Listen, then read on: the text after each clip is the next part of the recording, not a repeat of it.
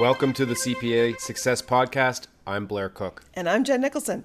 And today we are speaking with Jocelyn Berard, who is a Senior Vice President and National Practice Leader of Leadership Assessment and Development at Optimum Talent. In this role, he is responsible for overseeing the National Practice Development Plan and upholding the level of quality that sets the firm apart in its field by maintaining a team of experienced professionals who can meet the needs of its clients. Jocelyn has extensive experience in human resources and business management in Europe, North America, the Middle East, and Asia. His focus is on talent management, especially in the areas of leadership assessment, development, performance management, succession management, and selection of best practices. Today, we were talking to Jocelyn about natural intelligence and how important it is to still consider the human elements of our employees as we grow in this world of artificial intelligence. Let's get started. We're very excited to be here today with Jocelyn Berard, who is a Senior VP and National Practice Leader, Leadership Assessment and Development at Optimum Talent. Thanks for joining us today, Jocelyn. Thank you, Jennifer. Pleasure to be here. So tell us a little bit about yourself and how you uh, ended up on the path that you're on now. Okay. Um, briefly, not to tell you all the resume, uh, I studied in psychology, so I'm an industrial psychologist. So that's my background. Not an and accountant. Uh, not an accountant not an IT, not a. um, so that's my background, and I worked in different organizations. But for the last 25 years, I've been working for consulting firms globally for many years, and Europe and Middle East, Asia, and always around talent management. So my specialty would be leadership development, psychometric assessment, succession management, all those domain. And as a national practice leader at Optimum Talent, one of my role is to look at new products and services and uh, to bring to our clients and make sure our firms is up to date and and focus on uh, where's the market going. So a bit of a research development element in my role as well. Yeah really and, interesting. Uh, yeah, it is. And I and as um, I like to say, I'm a psychologist with an MBA because it's true. I did an MBA as well because at the end of the day, industrial psychology is really psychology at work. And um, you know, we work with accounting firms, we work with all sorts of organization in healthcare, and uh, and our role is to help them really to achieve their business results, but from the people side. And we like to say we go pretty deep and leverage science as well. Yeah. That's excellent. Yeah, people uh, often forget about how important the psychological aspect mm-hmm. is. Mm-hmm. Mm-hmm. So, you have a little bit of potentially a controversial idea here today that we may be facing an employment crisis. Can you tell me a bit about why you think that? Yeah, yeah. Um, there's almost like two perspectives to have there. Um, sometimes people say we'll have a crisis because, and you know, the the, the background here is uh, a, artificial intelligence, AI, and all the changes and the impact on work. And we can say, well, will people find work because their job may be become um, uh, replaced, you know, and uh, uh being disrupted by AI? Um, that's certainly, I think, a, a fear. It is. It is. A lot of uh, technical roles, such as uh, data oh, yeah. entry and yeah, in yeah. lower level jobs. Uh, you're right, and I would add to that what's unique with AI is compared to previous technical changes, it really is and will impact a lot of professionals, accountants, lawyers, physicians that have used technology, but their their science and their art was not necessarily threatened by AI. Where now it, it's very disruptive for them as well. So that's I'd like to say a little bit more deeper and broader in terms of impact. Interesting. And, now, how how would you say yeah. that's going to impact a professional accountant? For yeah. example? I mean, you take all those jobs where you leverage a lot of information. Um, uh, and in one of our client, an accounting firm, um, the the partner that managed the tax practice uh, international tax and laws, and you know they they they kind of on the bridge of uh, being an accountant and a lawyer because they look at all the laws the, for tax related in different countries, and lots of research there, lots of junior, almost like a junior lawyer, you know, doing a lot of uh, uh research on situations and what's applicable. Those will be significantly impacted by AI, like because it will just be much better to look at all the data and find you know what's there exactly the and and you know when we know an AI does deep learning is being keep updating and making connections. Uh, another good example in, in, a completely different field, but in healthcare, um, physicians that are uh, specialized in imaging, you know, your right. your radiologists, radiologists um, their world would be is and will be significantly impacted by AI because they will be much better at connecting and identifying some of the issues. It doesn't make them irrelevant, but their day to day will be very disrupted. So their added value will need to come from. Uh, uh, it will be uh, um, demonstrated differently than what they do now. Yes. Interesting. So um, traditionally, accountants come up through the path of doing the very technical. Mm-hmm. Um, grunt work, mm-hmm. you know, of, mm-hmm. of, auditing, sampling, testing. Yep. Yep. So, how does a professional accountant move up the chain if they no longer gain those skills? It's a very different kind of yep. model. Yeah, it's a very good question, and um, I think uh, a lot of us and accounting firms and um, and specialists are looking at a crystal ball to say, okay, how are we going to do that? Um, you, are totally right. Like you know, your your ABC and the, yeah. your, your, your, your two years of uh, auditing, and if those junior, call them earlier career type of role, disappear or significantly changed. Um, what will be the future? How the juniors will grow? Exactly. Um, I mean, yeah. I know myself back 20 plus years ago being a junior in an mm-hmm, accounting firm, mm-hmm. and really that is how you learn the, the basics of how it all works and it kind of clicks over time so to, to sort of have that taken out it it'll be a very different yeah. model yeah and and honestly, if I would have a very specific answer, I would give it to you. and, and not that I, I but, eh, exactly, a crystal ball. But what we can see right away is fairly early on, the more junior, let's stick to accounting here, accountants will have to learn cross boundaries skills very early. They cannot just focus only on accounting. They'll say, okay, yes, but how do I use AI in this type of job? Right. Like, how do I leverage the output of what AI will come out so I can support the partners or others? So it will it's not my expertise is not required is it will be my expertise. Cross-functional uh, uh, boundary cross-functional skills will be required earlier in their career. And how do they gain those skills? Is that something that will be entered into a university curriculum for example or is it really that a whole new education program yeah. in the profession? Yeah. The uh, I'll give you a little bit of a broader answer, and I'll come back. I'll, I'll, answer very specifically what you said there, but I think we need to look at it a little bit broader. Um, if I just take one minute to say well, how do we learn in our career, you know, so uh, yes, we go, we all go to school, we have an undergrad or a master, what it doesn't matter, but a, a degree, university degree, formal learning. But if you think of over your career, you there's probably 70% of what you learn over your career that you will learn by doing by being exposed to situation to say oh wow i did this project or we learn by er, mistakes and errors and so we learn by doing. Absolutely. There's i think that's really where your learning a lot. happens. about 70% it takes and, a lot of time to exactly that. and then you get a 20% that is learning from others. You know you, i'm junior you have experience i learn from you you coach me or having a coach or an advisor. And and then there's about 10% on our over career that we learn from formal learning courses, sessions, reading, e learning. So if you think about that, so your wow, question only was 10%. only 10%, but take that over a career.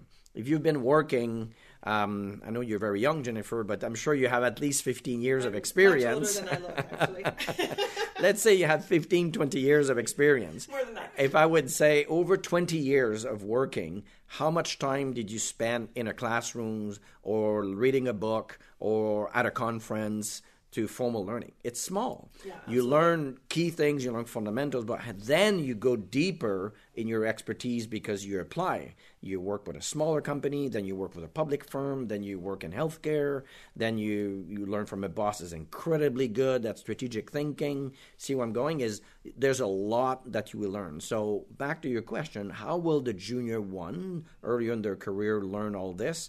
Well, they have to do their formal learning, education but very quickly, they'll have to be exposed to transdisciplinary skills like um, uh, critical thinking, um, like adapting to change, uh, like learning agility, constantly learning. So there's those fundamental skills and traits which I kind of put under the umbrella of natural intelligence, that are absolutely critical. People's skills will become way more important for them because they'll find themselves quickly in an advisory role or working with others versus doing more uh, grunt work. Yeah, well, so. interesting. I know we talk a lot about how when you want to become an executive, it really is not the technical skills that get you there. It mm-hmm. is the people skills and your resilience, mm-hmm. leadership, personal branding. Those are yep. the types of things that are Absolutely. important. Yep. But how do we learn those earlier in our career and, and how do you really define natural intelligence? Good question. In order to maximize the learning is we need to focus. No different than an athlete or musician any good athlete, they're not going to practice 15 things at the same time to get better. They'll say, okay, so I'm practicing, you know, I have my, my whatever sports or music, arts, um, but there's one thing or two I'm going to focus on in the short term to get better. Um, so if you want somebody to get better and working in an AI and an environment where AI is suddenly very present, uh, okay, what is it that I'm struggling with? Maybe it's my cognitive ability to really look at the complexity of the data and go deeper. Okay, if that is what you need, which is really analytical, quantitative orientation linked to critical thinking, uh, if that's what it is, one, we need to define it in order to you know be clear what is it Two, you need to measure it. This is that something you need to improve. And if we can define it and measure it, now we can improve it because we know exactly what it is.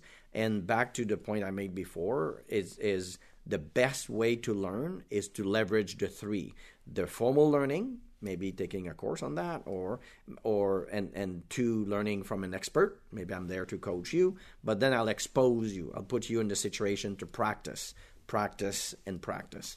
And sometimes people think, oh, this practicing is more for activities like playing golf. But same thing for cognitive or people skills. You need to practice and being exposed and practice a lot so you really learn and have the neuron connection, which is neuroplasticity, in fact, that will happen. So. Okay, what is neuroplasticity? Yeah, it's a it's a. It's not an accounting. Term no, no, no, no, not at all, not at all. It's not an accounting term, but it happened to accountant and to all of us on a regular basis. I mean, we heard um, eh, probably in radio or newspaper more about neuroplasticity in the last few years because we're saying, you know, even if you're aging, you can learn. Uh, people that have an accident or you know brain sort brain um, brain accident or any illness that has an impact we realized that people can relearn everything, even if there's a, a, section of the brain that was damaged. So, really, if I very simpl- simplify, really, neuroplasticity is our neurons, neurons and the you know, cells in the brain that are connecting when I learn something. When you learn something, there's a, a there's a, a, series of cells that connect, and that's that's really what ha- what is happening there. And and what's interesting is it could happen all along your life, even when you're getting older. But not only we have connections happening if I keep learning, but if I stop learning and using my brain, there's pruning happening. So I think of the brain as no different than a muscle. If you don't use it, it will atrophy. It will it will not be in good shape. Well, you need to keep learning. And and remember when I talk about the 70, learning by experience? Yes doing the same thing for 10 years is not learning, it's just repeating. Right, exactly. Okay? We, so if I really want to get less good at something completely, you, completely, absolutely. You you're, you're, you're, oh, uh, completely, and absolutely. that's exactly what neuroplasticity. If you want to maximize it, maximize the learning, you need to expose yourself to different situation, practice it, try it, and then the the connections will happen, and this is where formal learning, where learning is happening. So, what are the critical skills that are required for CPAs to succeed in this new world? Yeah. Yeah, the one that comes in the literature, you know, I, I think I'm, we were dialoguing uh, briefly, and uh, the the the re- I did some literature review of science uh, uh, literature on research and what we've seen. The one that comes always at the top is learning agility. Um, learning agility is your your desire to learn and your capacity to learn. And that's very interesting to distinguish the two. because so you need you, both of those. You need both of those because your motivation to learn. It's I use the word motivation. Do you want to learn? Are you curious to you know learn and discover? the other one is cognitive. It's your capacity. This is the gray matter. This is the engine. You know, this is the engine strong enough. You know, um, so motivation to learn, capacity to learn, um, and both are required. And you can be very curious and a bit struggling on uh, with all this technical technology or whatever technical uh, information. Um, so you need to pinpoint what is it that I want to learn, and then as I mentioned, no different than uh, getting in good shape and working some muscles. You need to practice. You need to say, okay, I'm going to work with you because you're super good at data analytics and I'm struggling. Work with me, Jennifer. Help me, and I'm going to do it with you. We're going to do it three times. You ask me to do it so on my own. I'll come back. The more I will practice, the better I'll get. And with learning agility, do you think that anybody can learn a skill, or is it really uh, you have to have the natural ability to start and yeah. and just like some people are better at yep. certain tasks than absolutely others. you're you're both are true. Both point in your questions are true. Um, everybody can learn. Everybody can improve. Absolutely. Where but where do you start? You know there's natural strength that we all have all of us. Um, i'm extremely comfortable in presenting and bring me a group a speaking engagement. I love them. Very easy. Where we know very well that some people were, are frozen on a stage in oh, front absolutely. of a group. Like group. the USA Today uh, study that says people that would rather die die instead of presenting. Yeah, yeah, yeah, yeah. That's no, a, I'm, I, I, I'm not sure people would really want to die, but uh, some people just yeah. can't. So that's my natural strength. But when I flip it and I look at how good am I from a quantitative orientation standpoint, dealing with numbers, spreadsheet, I'm struggling. This is not common. exactly the same. Even though so I became a psychologist, not an accountant. Um, but having said that, if we all say, "Oh, too bad, I'm not good at it," well, nobody would improve on anything. So I can put my mind to say, "Listen," and I did that. I need to work. I'm working with the executive now. I need to understand the business better. I'm a partner in a firm, so I did my MBA. I did my finance courses. I work with our controller, and so I learn. I'm way better, way better than I was naturally is still not where I go first, and I would never put myself in a director finance position. But I learned something, even if it naturally was not a strength of mine. Because you have the motivation side. I did, I did exactly, and and and uh, but but again, there's something interesting and a little bit beside the question here, but if you put yourself in a role where constantly you're pulling skills or tasks that are not natural for you, it will be so difficult. And either you'll fail or you'll get demotivated. So if I would do finance management every day, I wouldn't stand it. I do it well, and I do my you know monthly, quarterly, work the budget, whatever. Um, but I, I most of my time I work with people. I'm a coach, I'm a speaker, I'm an expert, and that's where I'm naturally strong. So we can everybody can improve. So let's not kid ourselves. Oh no, you cannot improve that. Absolutely, you can. But where do you start? Are you at the tenth percentile, or are you at the seventy? And where do you want to go? So that's a there's a, a difference there for sure. Right, and it's a, it's important for people to be successful to understand what it is that they're good at. What is their mm-hmm. natural strength? Because Absolutely. that's where they're going to do uh, the best. Absolutely. And, again, you're you're you're going in a direction here that is so we know it now, and that's critical. Is you know leverage your strength. Absolutely. If you're you you have a passion to be with people, you have a passion to present, go at it. Do more of that. Um, but if you your passion is more about analytical, going deep, looking at data, logical thinking, and you don't really want to manage people or deal or have to deal with people issues, please don't put yourself in a leadership role. You know, find an expert position. So leverage your strength. Although at some point you need to develop something that is not a strength, like my finance uh, side and quantitative orientation I mentioned. But the more you leverage your strength, the more you'll be in the right position and then be successful. When you talk about how important it is to have uh, transdisciplinary skills going forward, yeah. so is that really about the idea where you do need to look at the broader sphere, like you're saying, you do need to focus on your you got your MBA, you learned about that mm-hmm. because it is important to yeah. have a broader uh, knowledge base. Sure, sure, absolutely. Um, and, and, and, and, and, please don't take that as the MBA is the solution here. Is whatever your field. I happen to work in um, quite a bit in healthcare, and more and more managers in hospital, directors especially, they had to do tons of data analysis. Like there's tons of information going at them and looking at it and okay, what it means for my if I manage the emergency, if I manage a critical um, uh, ICU or any. So what what does it mean for me? I'm not talking about the physician. I'm talking about the manager here, the director, and they need to be much better at integrating information and data come from different sources. Their background is maybe a nurse, maybe a healthcare professional. Now suddenly they're in data analysis and totally making different. decisions completely different. And now they need to learn that.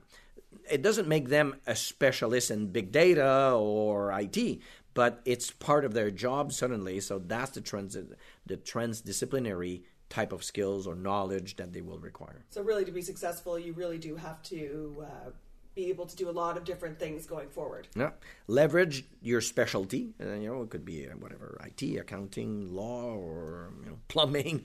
But uh, even even uh, um, trades position. We, I said just said Absolutely. plumbing. Well, if you're a plumber, you need people skills. Oh, right? And technology. They'll yeah, more and more will operate with technology. Uh, you know, people managing warehouses. Uh, guarantee it's full of technology around them now. They cannot just go and say, "Hey, I operate a forklift." No, you don't. You you have all sorts of you know information at your disposal that you need to use. Yeah. So. Right. And what is cognitive load management? Yeah. That uh, I know you talk about that, but it's a, a new term. Certainly, I've never heard before. Sure, sure.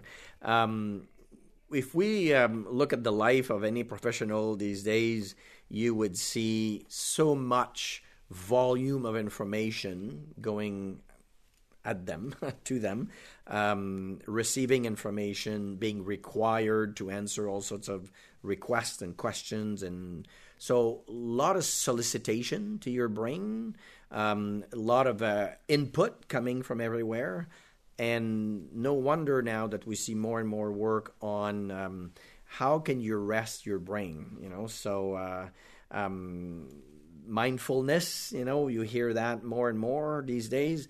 The reason is we see more emotion, not only emotional, but cognitive burnout. I just can't take it anymore. I just have too much in my brain. And although the brain is very powerful, um, you cannot constantly being over solicited and try to over process information and still be healthy. You can't. So you remember I said earlier you think of your brain as a muscle, as if you would run and never stop. Well, your legs are going to shut you down at some point. Well, your brain is going to shut you down. So the cognitive load management is manage, put filters on the load of cognitive information solicitation going at you. Find quiet moment. Um, like one of the consequence of lack of uh, cognitive load management is lack of focus because I'm talking with you, then suddenly my phone ring, then suddenly there's three messages coming here, and I know that so whatever I'm checking Twitter or whatever, there's just too much, and I'm lacking focus. And complex issues, creativity, innovation will come if I can focus on a few things. So it's okay to have some multitasking, but constantly multitasking is a recipe for failure, guarantee. There's no young, old man, woman that cognitively will be successful with too much um, um, uh, multitasking. You need to pause or filter information so you don't have too much. What are some strategies for today's professionals to deal with this Yeah, overload? Um, depending on our profile, sometimes um, uh, I use you know a, a, differentiator that everybody knows. See if you're a more introvert person, introverted versus extroverted, you need your quiet time to reflect.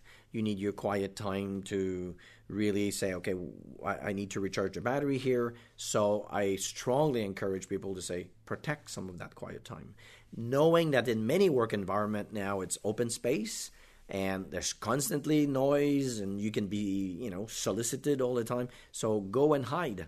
No issues. If, if there's no place at work go outside work. Go home or whatever. Find a place to be quiet and reflect. So that's one way. And, and even if you're an extrovert you need it too. Um, and then the other thing is limit the amount of information going at you. Uh, you know it's not rare now to see leaders they talk to you then they check their phone, then somebody comes at the door, then they check their phone again, and they're still in conversation with you. That's one it's disrespectful. Oh, in meetings, that's even worse. You know, so uh, that is the worst. It's, it's terrible. Absolutely. It's terrible. Um, I saw recently in a 360 assessment, multi-rater survey, an executive in an organization, talk about just below CEO, almost everybody in the 360 said, stop checking your phone in meetings, executive meetings. It's disrespectful and you don't you don't participate when you're supposed to. And it was so strong and you talk about top of the house executive here because his nature is constantly connected. And he and of course if you check your phone guarantee you're not listening to what the person is talking. And and it went to a point where the ceo said that could be a career limitation because you show completely dis- disrespect to your peers and you lack of focus. You're not into the conversation when you need to. You're really active, not watching your phone when it's your topic on the agenda. So, what message are you sending to others? So that's not your teenager at the table. No, um, well, I have that issue. Yeah, I'm sure you have that. that that, that that's it. But you yeah. expect that from a 14, 15 yeah, years old. She is 14. Not not not a a, 50, a 48 uh, years old VP executive uh, with a science background. And and that those are conditions where control yourself shut the phone down, have better e manners, we call them e manners now in meetings, and limit it's okay to multitask if you say, I'm going to read this, I'm going to read that for a few hours, but at some point you need to focus. At some point you need to limit or you need to focus on the person that you're talking to and that's what some leaders are not doing. So long answer long answer to the cognitive load management yes. How did that executive uh, deal with that he he uh, he took he took it very seriously actually because when i debriefed the assessment with him it was in the comment section and it was almost everybody wrote it down. So I said, I'm just the messenger here, but as, and there's no interpretation of what's been written there. No, it's not. Oh, you think I'm aggressive and I'm just very, uh, um, I don't know, very self confident and for and have a loud voice. No, no, no. There's no interpretation. You're on your phone when it's not the right time, constantly. So you have to stop. And and but the feedback is easy to understand. The solution there one is self awareness, two is share with others. So we end up having a conversation with the executive team, and the person openly said, I heard you, I received the feedback, and you have the right to tell me if ever I do it. Tell Excellent. me to stop. Well, that's so that's the right thing that was Yeah, exactly. Absolutely. So AI and all machine learning, and there's so many buzzwords around what's happening these days yeah. is changing so quickly. What are some final thoughts for how CPAs can succeed in this new, extremely fast paced, fast changing world? Yeah, yeah. I'll just connect on a few things. Remember the, the, the T shape, so the profile. So you are an accountant, you're a professional.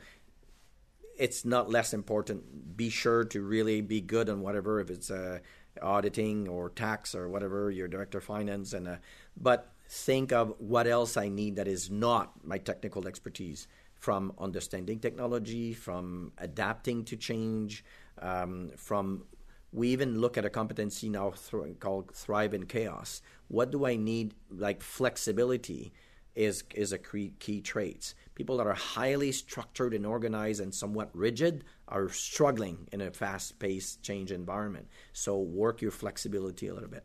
So my specialty but the horizontal bar of the T is what else cross functionally that I need or different skills. Um, the other thing I would say to um, uh, CPAs um, is it, it's not going from uh, I never ran and I'm going to run a marathon. Pace yourself, you know. So pick one thing, work at it. You know, I'll get better at this. This year, I'm going to work on two things to get better at. Focus on that. Then next year, I'll take something else. So you're not completely uh, change, tra- try to transform. But the the learning will happen when you focus. Pick one or two things, focus on it. You'll get better. If you say, "Oh, I need to learn that, and then I need to be flexible, and then I need to do this," "Oh, I need to rest," there's like 15 things. You're not going to get better at any of them. Focus. Excellent. Well, thank you so much, Jocelyn. That thank you, Jennifer. Excellent advice for us on how to succeed in this crazy new world. Okay. Thank you very much.